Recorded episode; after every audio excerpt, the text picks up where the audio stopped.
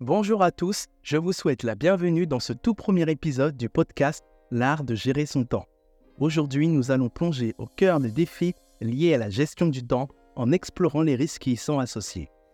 J'ai l'immense honneur d'accueillir notre invitée Céline Delia, qui est passée de salariat à entrepreneuse. Elle est devenue coach et formatrice en gestion du temps. Céline partagera avec nous son parcours marqué par une expérience de burn-out, ainsi que les stratégies qu'elle a mises en place pour s'en sortir.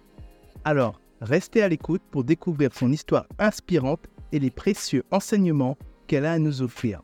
Sans plus attendre, je vous invite à plonger dans cet épisode. Bonjour Céline, bienvenue sur le podcast de l'art de gérer son temps. Donc avant tout, je voulais que tu te présentes, présenter euh, qui tu es et comment tu es arrivé sur la gestion du temps et explique ta mission à, nos auditeurs. Je suis ravie que tu m'accueilles aujourd'hui. Je suis Céline Delia. J'ai passé le demi-siècle. Il faut savoir qu'avant d'en arriver à la gestion du temps, pendant 25 ans quasiment, euh, j'ai été salariée euh, dans le domaine de l'organisation et la gestion, mais de la production, pas du temps, mais de la production. Donc effectivement, il faut savoir euh, gérer le temps, faire des plannings pour les machines, pour les personnes. Euh, mais euh, voilà, c'était pas proprement dit de la gestion du temps. Et bah, justement, moi, au niveau de l'organisation et de la gestion du temps, bah, j'ai fait des erreurs. C'est comme ça que je suis arrivée à la gestion du temps parce que j'ai eu un peu des incidents de parcours. Qu'est-ce que tu entends par là quand tu dis tu as eu des incidents de parcours? Alors, bah, je suis à un moment donné arrivée au burn-out. C'est-à-dire qu'à un moment donné, on m'a confié la mission de, bah, d'une équipe de 18 personnes et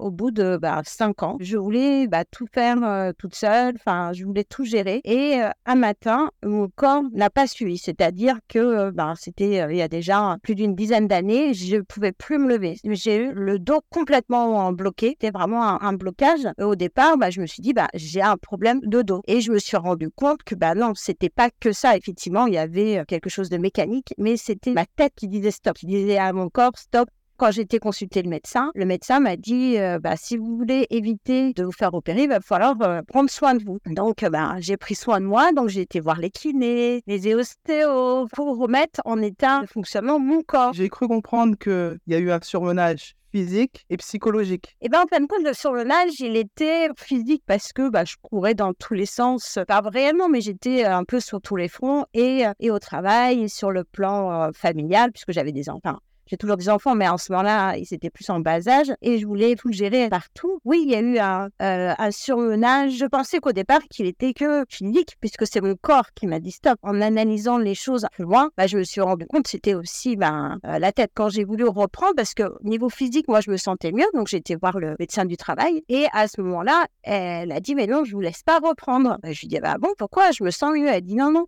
mais vous avez réglé que la partie physique, pas la partie mentale. Donc, elle m'a demandé d'aller voir euh, une psychologue pour travailler dessus. Et à la suite de ça, ben, je me suis aperçue qu'effectivement, je voulais avoir euh, la mamie sur enfin un peu tout, tout contrôler, tout gérer, pas déléguer, pas faire de pause, enfin non.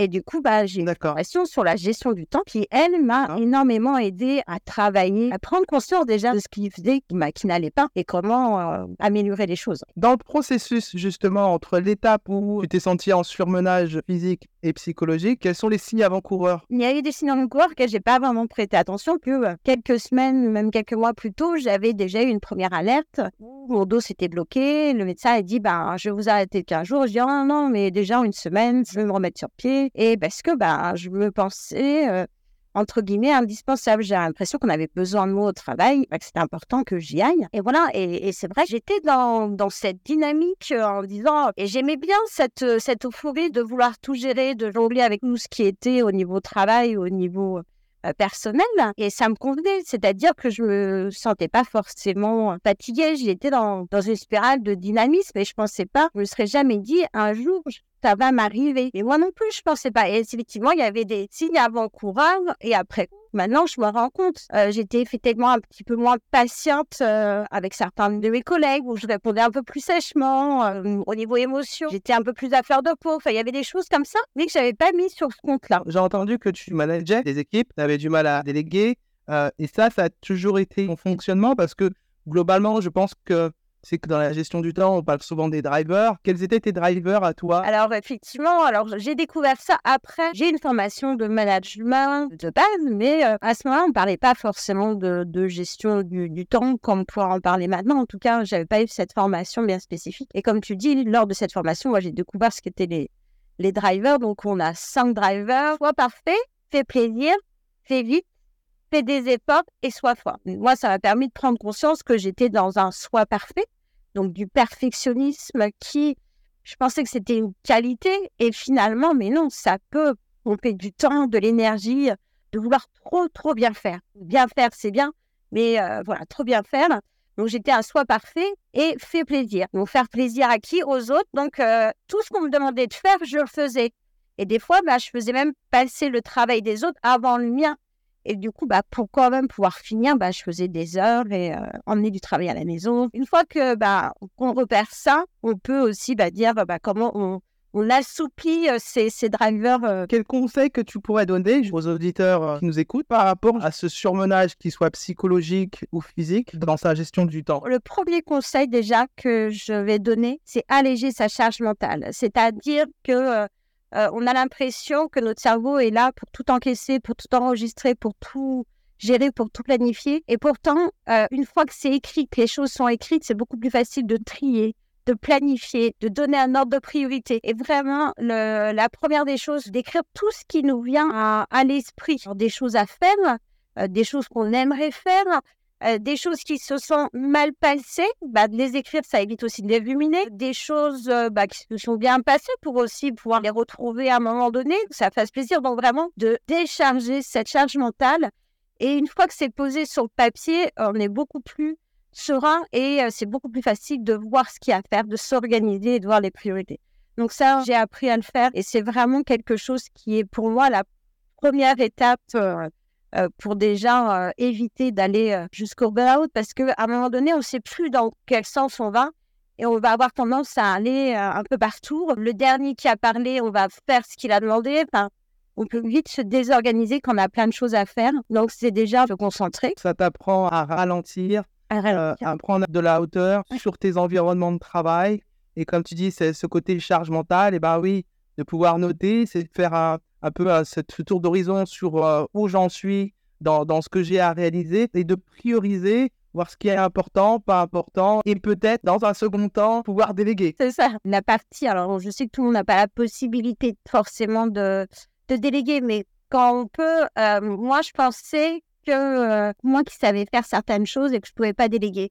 Alors que j'ai compris ben, qu'en apprenant en gens, ça leur donne euh, bah, plus de responsabilités et tout ça, ben, ça permet aussi de décharger. Alors, c'est vrai que la délégation, faut pas le faire à un moment sur euh, quand on est dans l'urgence. Ça se prépare une délégation, mais c'est important aussi de pouvoir euh, déléguer et de se dire, mais c'est pas forcément soi-même qui sommes obligés de, tout faire, hein, que ce soit dans notre vie professionnelle ou personnelle. Tout ce que je dis, c'est aussi applicable dans sa vie personnel. Hein. Est-ce qu'il y a des choses qui sont beaucoup plus ancrées que ça, justement, sur la problématique de ne pas vouloir déléguer? Est-ce qu'il n'y a pas de, des choses de l'ordre de la confiance en soi, de l'estime de soi, il a peur de ne pas assez faire confiance aux autres? C'est ça, c'est qu'on pense que la personne ne va pas faire aussi bien qu'on le fait, ou va pas faire de la façon dont on le fait.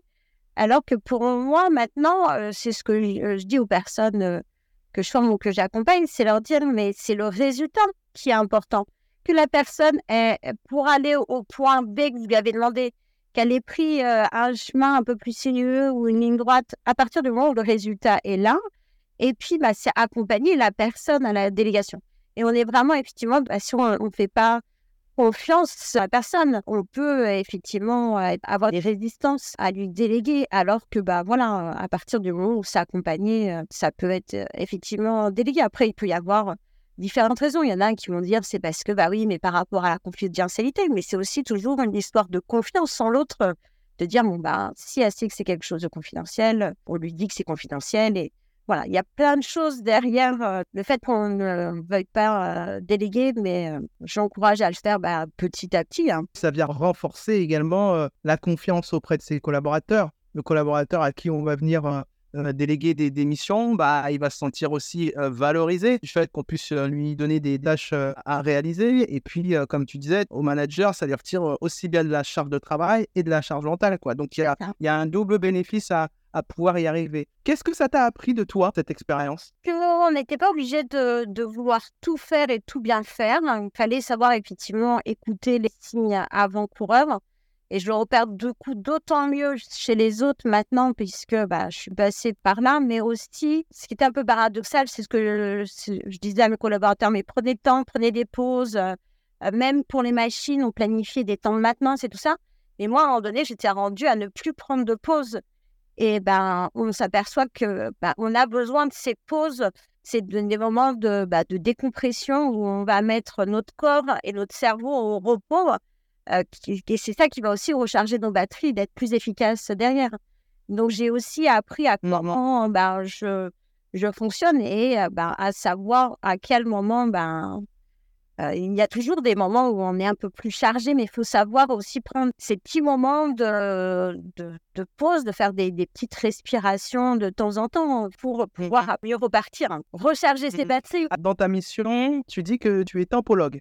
Est-ce que tu peux nous expliquer, en tout cas, expliquer la tempologie Tempologue, c'est effectivement savoir gérer son temps, s'organiser, mais pas de façon stricte, pas de dire il faut que tout soit au carré, tout planifié, mais c'est plus se dire, ben, il y a des moments où ben, je sais que j'ai besoin d'être efficace, de passer à l'action, et j'ai aussi des moments où j'ai besoin de faire des choses qui sont importantes pour moi, un temps de, de partage, par exemple, de prendre du temps avec les autres, mais aussi pour soi, à faire des choses qui nous plaisent. là pour aussi trouver le tempo de sa vie, de trouver quel est mon rythme de vie. Et souvent, en gestion du temps, c'est ce qu'on dit. On a des moments où on est plus ou moins efficace. Il y a des choses qui sont un peu plus compliquées à faire, mais à les faire à des moments où on a plus d'énergie.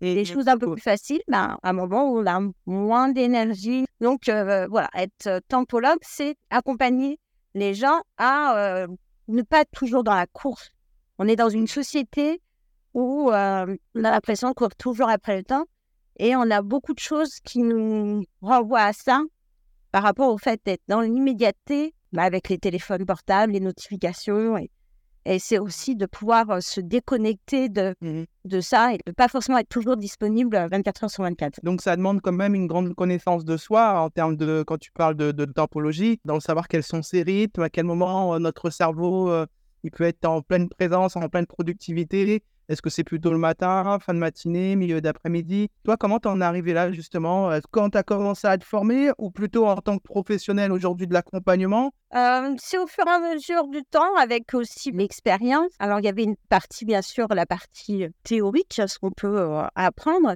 Et puis aussi, euh, s'écouter. Alors, ça ne demande pas une, une grande, grande connaissance, mais on sait tous qu'après manger, on a un coup de pompe parce qu'on a mangé. mais si c'est à ce moment-là qu'on veut faire quelque chose de nouveau, bah, ça va nous demander plus de temps. On va avoir l'impression d'un peu plus galérer. Au bout d'un moment, on, sent quand est-ce qu'on peut faire les choses, mais il y a des personnes qui vont commencer par faire des choses faciles le matin et à se dire bah, j'ai un peu plus de mal l'après-midi parce que c'est des choses plus compliquées qu'à faire l'après-midi.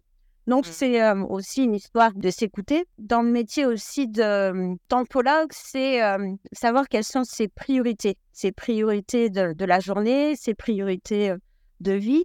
Qu'est-ce qui est le plus important à faire dans notre journée, dans notre semaine, voilà, par rapport à des objectifs qu'on a pu se, se fixer, des, des choses qu'on a envie de faire. Et c'est ça aussi de dire, bon, savoir ce qui est essentiel et qu'est-ce qui est un peu plus accessoire et on peut différer dans le temps euh, et bien faire la différence entre l'urgent et l'important avec la matrice d'Eisenhower en disant il y a des choses qui sont effectivement urgentes à gérer. Il y a des choses qui sont importantes pour nous, mais si on ne prend pas le temps de les faire, on ne les fera jamais. Mais est-ce que personne qui est en phase de surmenage, comme tu as pu l'être à un moment donné dans ta carrière, est-ce que tu avais ce recul? À quel moment tu arrives à prendre conscience qu'il faut fonctionner différemment? Quand on est parti dans cet engrenage-là, soi-même, on a beaucoup de mal à en prendre conscience. Alors maintenant, on en parle plus, donc je pense que soi-même, on peut en prendre conscience, ou alors c'est l'entourage. C'est l'entourage qui va, qui va dire non, mais on a l'impression que, que tu es fatigué. C'est aussi ce que peuvent dire les gens euh, à côté. Quand on est dans cette spirale-là, bah, c'est important d'avoir un entourage qui nous soutienne, mais aussi des professionnels qui vont nous aider à vraiment s'en sortir. Moi, je sais que si j'avais pas eu certaines personnes à m'accompagner, euh, bah, au lieu d'être arrêtée, parce que j'ai quand même été arrêtée quatre mois, j'aurais peut-être été arrêtée un an, deux ans, comme on entend certaines personnes. Si j'avais pris conscience avant, j'aurais pu aussi raccourcir ce, délai-là, ou ne pas du tout tomber dedans. Ça aurait été même encore mieux. Quels sont les risques à ne pas s'écouter? On essaye toujours un peu de, tirer sur la corde ou sur l'élastique hein, jusqu'à temps qu'il lâche. Donc, si on arrive à mieux gérer, euh, ben, ça va un peu euh, éloigner le burn-out. je pense que à terme, ça va donner qu'on n'est pas bien dans, dans sa peau et, et on va même plus savoir d'où vient l'origine parce que à force de, traîner, de traîner euh, des choses, on peut tomber dans, une spirale qui peut être la dépression et encore plus difficile à, s'en sortir. Quand on est dedans, c'est de se dire, OK, avant de vraiment d'aller mal, qu'est-ce que je fais pour aller mieux? Ne serait-ce qu'une toute petite chose, en se disant, mais sur quoi j'ai besoin de m'améliorer? Qu'est-ce que j'ai déjà? Qu'est-ce que j'ai envie de changer? Si j'avais une seule chose à changer, ce serait quoi? Déjà, qu'est-ce que je pourrais faire? Et c'est vrai que dans les gens que moi je vois, ben, je vois des gens qui arrivent oui, complètement débordés, stressés, qui savent plus vous donner de la tête. Donc euh, mmh. déjà, on remet à plein et on voit quelles sont les priorités, qu'est-ce qui a besoin d'améliorer en priorité. Mmh. Et on inverse la tendance comme ça, c'est petit à petit. Après, bah oui, en écoutant des choses, en le renseignant par soi-même, mais comme pour tout, ça va toujours demander plus de temps si on le fait par soi-même. Je m'en étais pas rendu compte. J'étais tellement dedans que j'avais même plus le temps de me rendre compte que ça n'est pas. Alors j'ai entendu tes signes, ça a été blocage de dos. Quels sont les risques qui peuvent amener à une situation que tu as pu connaître ou voir mmh. pire Alors c'est vrai que moi, euh, bah, j'avais déjà une petite faiblesse au niveau du dos, donc c'est le dos. Mais tu as des gens qui disent, bah tiens, je j'ai mal au genou, je me tords le genou, j'ai des problèmes d'épaule, de cou, des mal de tête, de, la fatigue, de l'agressivité aussi, enfin, ou des gens qui, commencent à, à, être dans la négativité. Et c'est là que, que, l'entourage de avoir cette impression d'être, bah, de pas être efficace, de ne plus avoir le temps de tout faire, de chacun est différent dans sa, dans, dans effectivement euh, cette, euh, cette, enfin, ce qui va être, euh, pas, être déclencheur, mais les symptômes qu'il va, qui va y avoir. Et ce qui est plus compliqué, c'est qu'il y a des, des, des, signes qui peuvent être assimilés à du stress. Alors le stress, on sait qu'à petite dose, ben, ça peut être bénéfique, mais avec une, une, forte dose, euh, euh, ben voilà, on peut effectivement aussi aller jusqu'au burn-out. Donc, euh, c'est bah, déjà quand on, sent qu'il y, a des choses qui. Parce que moi, j'adore. Enfin, moi, en métier, j'ai toujours aimé. Hein, et j'allais vraiment volontairement au travail. J'ai jamais été à reculons. ça, ça, ça me plaisait. Et c'était d'être d'autant plus important, c'est que bah, je me donnais à fond du coup. Et c'est des gens, enfin, quand tu es passionné et tu dis non, mais voilà, je vais y arriver, je vais y arriver, je vais y arriver, et puis bah, jusqu'à jusqu'à un moment donné où, ben, où ça lâche. Tu disais que tu emmenais même du travail chez toi, par sous ton autorité, mais tu as ton environnement professionnel, le temps que tu passes sur ton lieu de travail. Mais si tu amènes du travail chez toi, ça veut dire que ton temps de ta vie perso est un peu plus réduit dans ce cas. Est-ce que les environnements personnels, ça en bâtissait? Oui, bah forcément, à un moment donné, en plus de ça, bah, comme moi j'avais des enfants, je ne le faisais pas forcément au moment où ils étaient élevés, donc je le faisais un peu plus tard, donc je un peu plus tard. Donc ça a été aussi une fatigue qui était, euh, tu te ressources pas parce que le sommeil est tellement important. Euh, souvent, le sommeil est, là comme une variable d'ajustement en disant, bah, j'ai pas le temps de tout faire, bah, je vais grignoter un peu sur mon sommeil, mais derrière, le lendemain, bah, tu es moins efficace euh, parce que bah, tu as moins bien dormi, donc, enfin, et tu rentres dans une spirale. Euh, donc bon, après, bah, ça m'arrivait aussi bah, de, le faire alors qu'ils ils étaient là. Mais et oui, et du coup, tu as l'impression de de, de, plus avoir cet équilibre, euh, de cet équilibre de, euh, de vie entre la vie pro et perso. Mais plutôt que de rester tard le soir au travail, bah, je préférais en emmener un peu à la maison, hein, un peu beaucoup. bon, après, ça restait, enfin, je m'étais quand même dit, il faut que ça reste de l'exceptionnel. C'était vraiment quand il y avait des grosses périodes de, de, de, travail. Et, Mais alors, je peux pas dire que c'est plus des choses que je fais maintenant, puisque comme, euh, comme maintenant, moi, je suis à, mon compte, ben, c'est euh, euh, la limite est encore un peu plus difficile à, à, séparer. Mais maintenant, je, je vois quand bah, je sature et je dis, OK, là, on va prendre l'air, on va faire un peu une balade ou autre chose. Et et il y a des choses qui peuvent attendre et vraiment se dire, euh, on n'est pas obligé de toujours euh, faire euh, dans, dans l'urgence et, et savoir différer certaines choses. D'accord, ok. Donc, tu as appris, ça, appris déjà de ce que j'entends à prioriser, à prendre plus soin de toi, à te dire à aller respirer, et d'où cette notion de tempologie quoi, dans ces différentes segmentations. C'est ça, c'est vraiment trouver bah, son bon tempo de vie, l'équilibre entre vie perso et, euh, et professionnel, euh, du temps pour... Euh, Parce que quand on dit personnel, bah, dans la vie personnelle, il y a aussi du temps avec les autres, du temps pour soi, du temps pour les, pour les tâches ménagères. Bah, voilà, il y a dedans, il y a, plein, plein de choses. Parce que tantôt personnel, si quand on est chez soi, on fait aussi que pour les autres, bah, on n'a plus de temps pour soi. Et moi, je vois des, personnes qui, qui viennent et qui n'ont plus, qui savent même plus bah, ce qui leur plaît, ce qui, ce qui pourrait les ressourcer, hein. euh, ne plus forcément prendre le temps d'aller se balader, de, de lire, de, de prendre un peu du, du, temps pour soi. Et ça, c'est aussi très important hein, de, de savoir euh, s'extraire, s'isoler, d'être un peu dans sa bulle de temps en temps. Hein.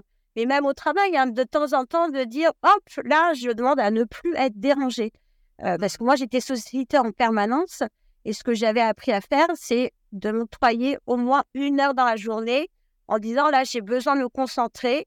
Je basculais mon téléphone sur, euh, euh, sur, une, une, autre, une autre personne en disant ben, s'il y a vraiment besoin, il y a vraiment une urgence, entre guillemets, parce que moi, je ne travaillais pas dans le domaine de la santé, tu, tu peux me déranger, mais autrement, ben, voilà, tu demandes aux gens de me rappeler plus tard. Et c'était devenu une, habitude de voilà d'être à un moment donné euh, alors, isolé, entre guillemets, hein, je travaillais sur un, sur un space pain, on était 80 personnes. Et ça, tu as réussi à le faire à, quel moment? Euh, J'ai réussi à le faire euh, après, après avoir dégringolé. C'est, euh, je pense que tu remets les choses en place derrière, c'est-à-dire que je suis pas revenue à, je suis pas revenue en disant allez je sais je vais tout faire je vais tout changer c'est au fur et à mesure du temps où tu remets en place des, des nouvelles choses parce qu'une habitude, elle se met, enfin, une habitude ou un changement, tu peux pas tout changer d'un seul coup. Donc, c'est au fur et à mesure et, et te dire, bon, qu'est-ce qui est plus important euh, pour moi?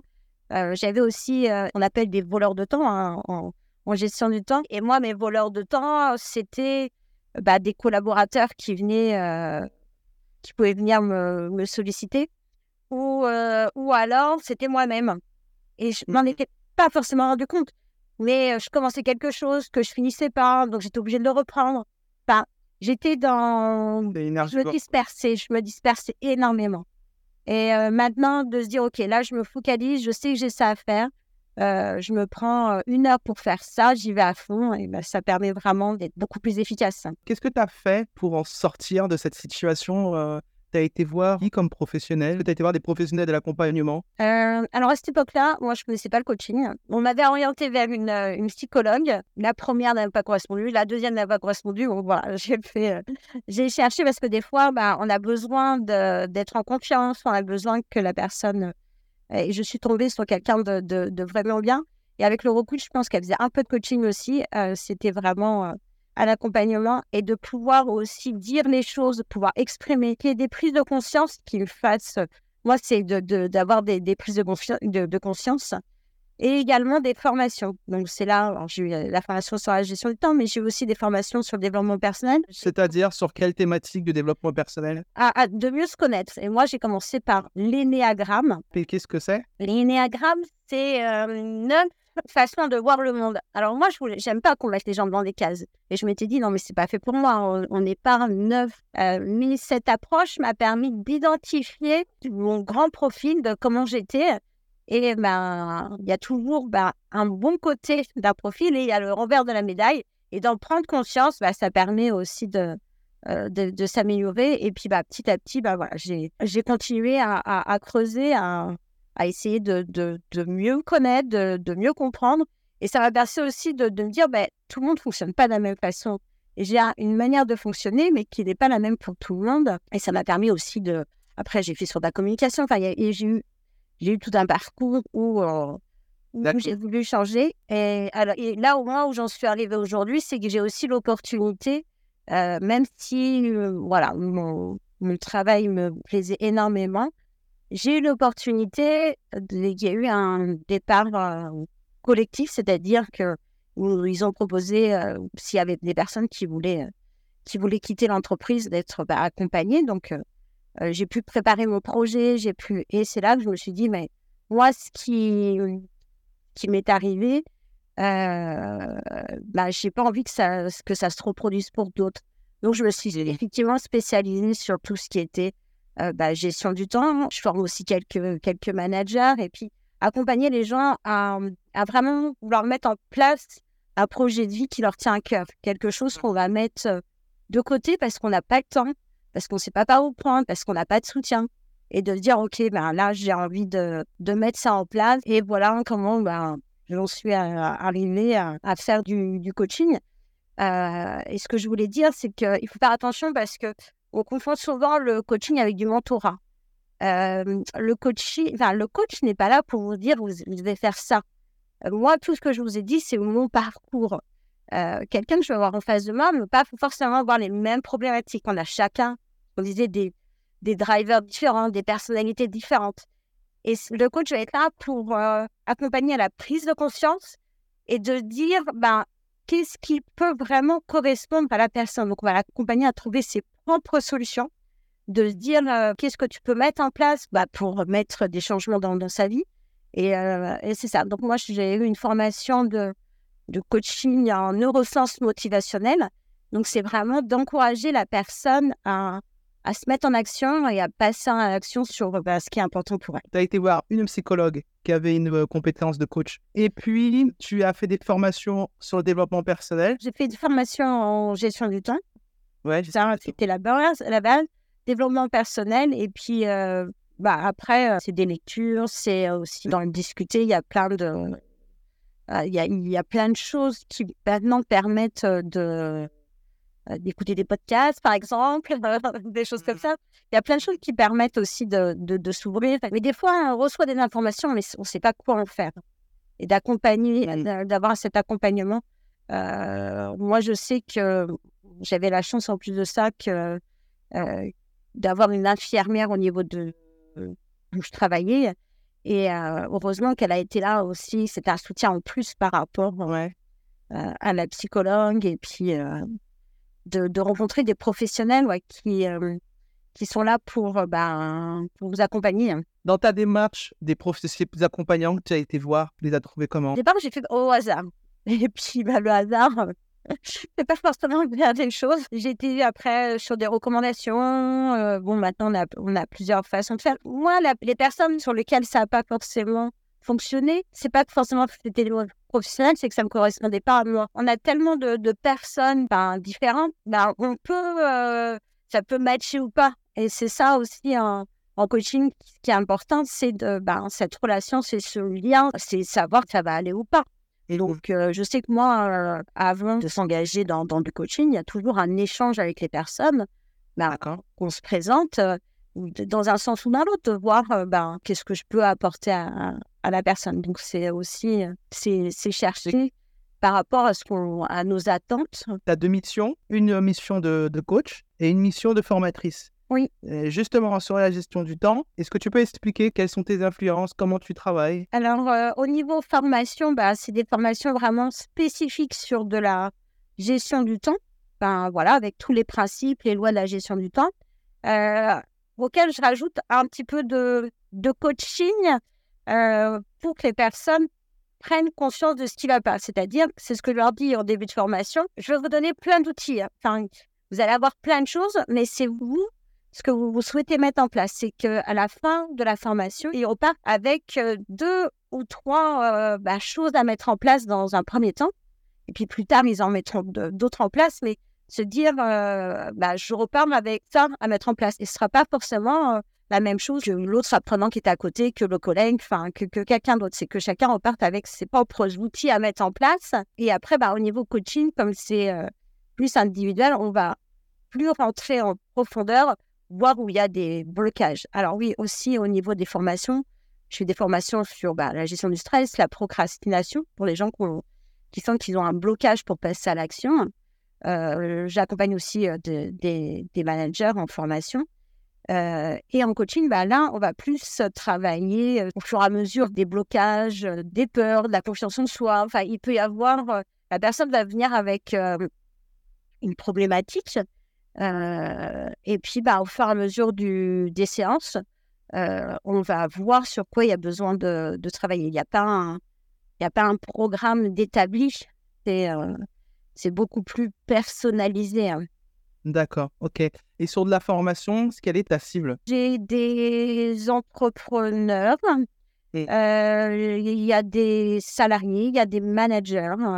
J'ai aussi des, étudiants hein, qui, dans leur cursus, maintenant, on parle de plus en plus de soft skills, des savoir-être, et la gestion du temps fait partie des savoir-être, donc on leur a ça dans leur, dans leur programme. Le savoir-être, pour rappel, pour ceux qui ne le savent pas, ça va être tout ce qui va être autour des compétences sur le développement personnel, gestion du temps, gestion du stress, euh, du leadership, la confiance en soi, l'estime de soi. Parce qu'on a les savoir-faire, c'est toutes les compétences techniques qu'on peut avoir. Hein.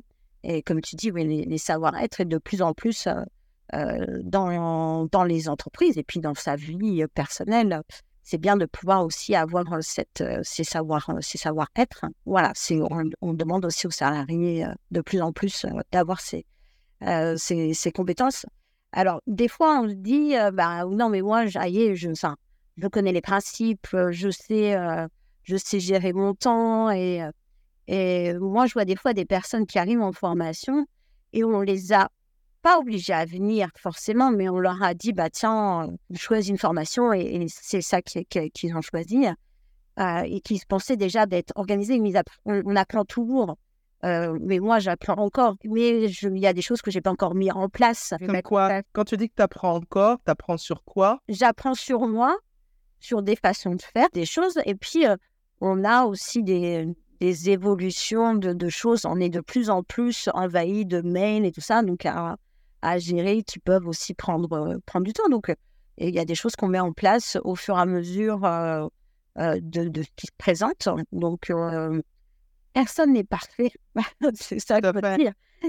Mais c'est surtout trouver ce qui, est le, qui peut être le plus pénalisant dans, dans sa vie hein, et qu'est-ce qu'on a envie d'améliorer en, priorité. Et c'est travailler là-dessus pour, pour après ben, bah, retravailler sur, sur autre chose. Hein. Moi, ce que je retiens sur ce que tu, ce que tu nous as partagé euh, depuis tout à l'heure, c'est la, la, prise de connaissance de soi-même. Dans la prise de connaissance de soi-même, c'est d'apprendre à savoir quels sont aussi ses drivers.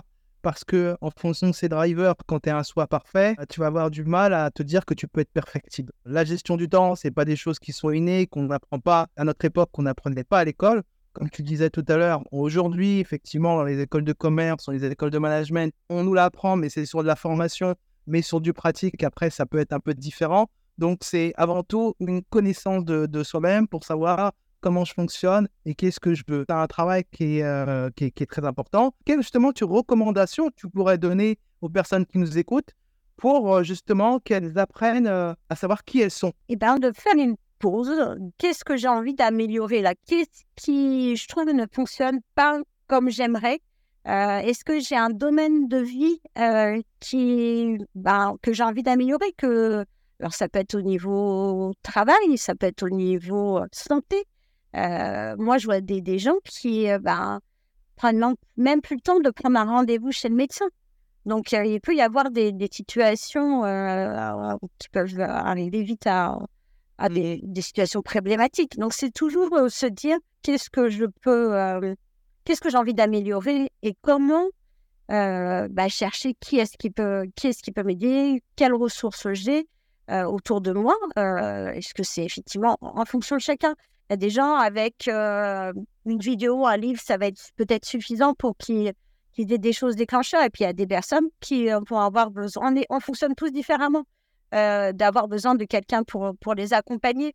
Euh, on voit bien, hein, il y a des gens qui vont, pour faire du sport, peuvent faire du sport chez eux tout seuls, prendre leur tennis, partir courir. Et puis il y a d'autres, vont aller à la salle de sport ou vont prendre un cours de gym parce qu'ils ont besoin d'avoir bah, d'autres personnes, d'avoir un horaire et tout ça. Donc, c'est aussi trouver vous bah, qu'est-ce qui fonctionne pour vous. Moi, je vois bien en coaching, bah, les gens, des fois, ils avancent parce que ils me disent Ah, ben, Céline, on sait qu'on va avoir rendez-vous avec toi, donc on se sent, entre guillemets, obligé d'avancer sur le sujet. Donc, ils ne le font pas pour eux, mais ils le font pour toi. Des fois, pas pour moi, mais par rapport au rendez-vous et par rapport à l'engagement qu'ils ont pris envers, eux-mêmes, hein, parce que toujours, c'est un engagement. Comme il y a des enfants qui, bah, c'est un peu aussi l'éducation qu'on a pu avoir. Il y a des, des jeunes, euh, ils ne travaillaient pas forcément pour eux, mais pour faire plaisir aux parents, pour apporter des bonnes notes aux parents.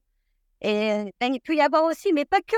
Hein, moi, j'ai des personnes qui, qui viennent euh, en, coaching et qui, qui savent très bien gérer tout ça, mais c'est plus d'enlever ce petit blocage, d'avoir ce petit d'avoir ce petit qui, euh, qui permet d'aller plus loin. D'accord, donc de prendre rendez-vous avec soi. Et dans tes environnements personnels, qu'est-ce qui a changé chez toi? Bah, C'est ce que je disais déjà, de, de, de s'apercevoir qu'il y a des collaborateurs qui prennent un peu plus de temps, un peu plus d'énergie que les autres. Donc, euh, de, de, déjà d'avoir toujours cette prise de conscience et savoir comment les gérer du coup différemment. Hein.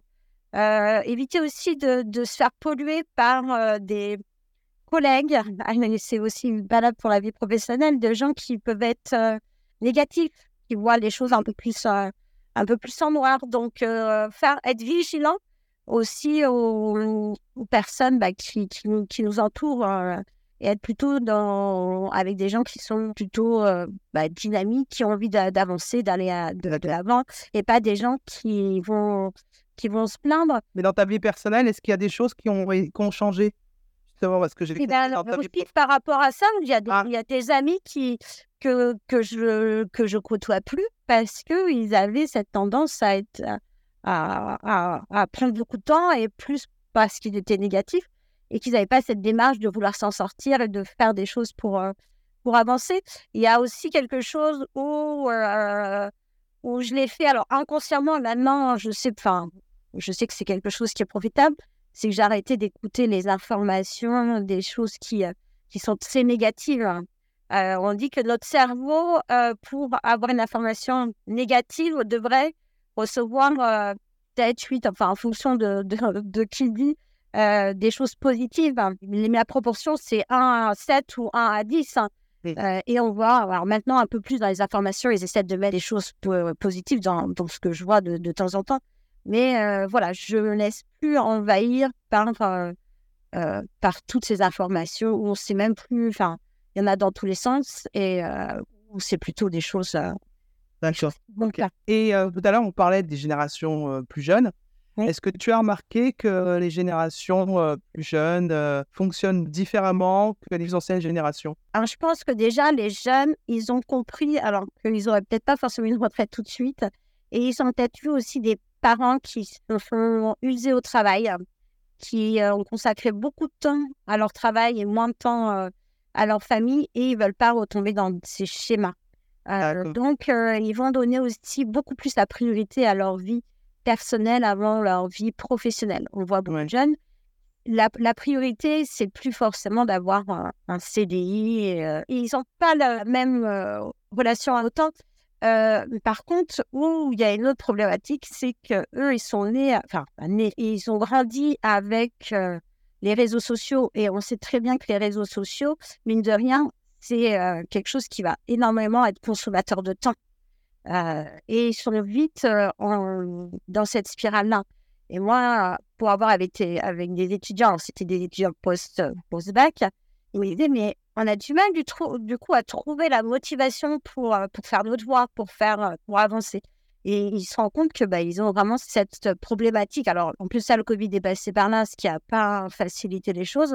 Mais ils se retrouvent, oui, dans, ils, ont, ils ont du temps, mais bah, ils sentent bien que leur temps, mais ils ne savent pas comment l'utiliser. Enfin, quand on leur dit, mais quelles sont vos, vos activités? Alors, heureusement, certains ont quand même du sport, de la lecture, mais il y en a certains, bah, la majorité des choses, c'est sur petit, grand écran, un téléphone, et ils sont des fois bah, surconnectés. Hein.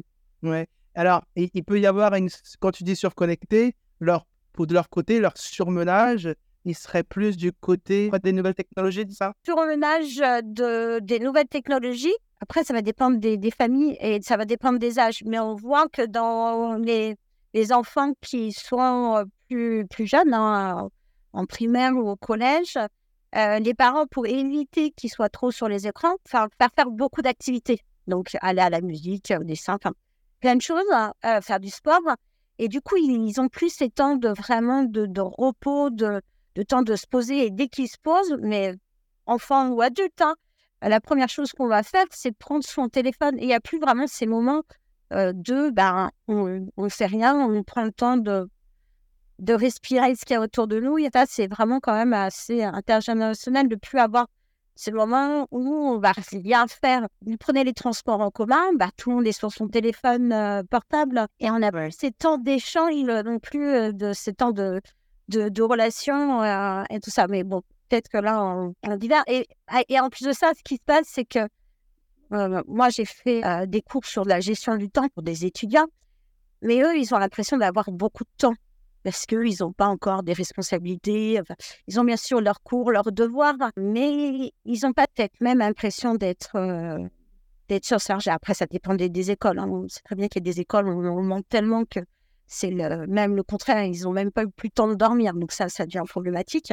Alors qu'une fois qu'on est rentré dans, la vie professionnelle, euh, c'est là qu'on va, avoir ce sentiment de, de manquer de temps. Mais quand on découpe vraiment le temps, euh, moi, c'est un exercice que je fais généralement en commençant.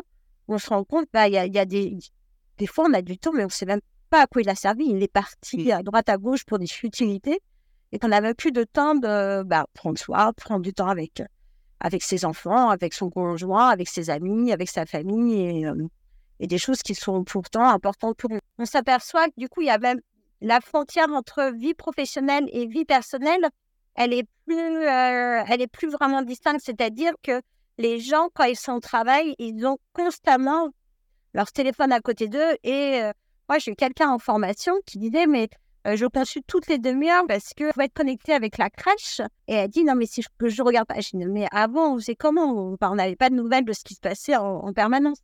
Et c'est l'inverse aussi, c'est-à-dire que quand tu es chez toi, moi, quand j'ai amené du travail, c'était c'était déjà, euh, je te parle de ça, moi j'ai fait un burn-out euh, il y a plus de 2010, euh, donc tu vois, ça fait 14, ça va faire 14 ans. J'en ai, mais j'en ai parce que j'avais décidé d'emmener.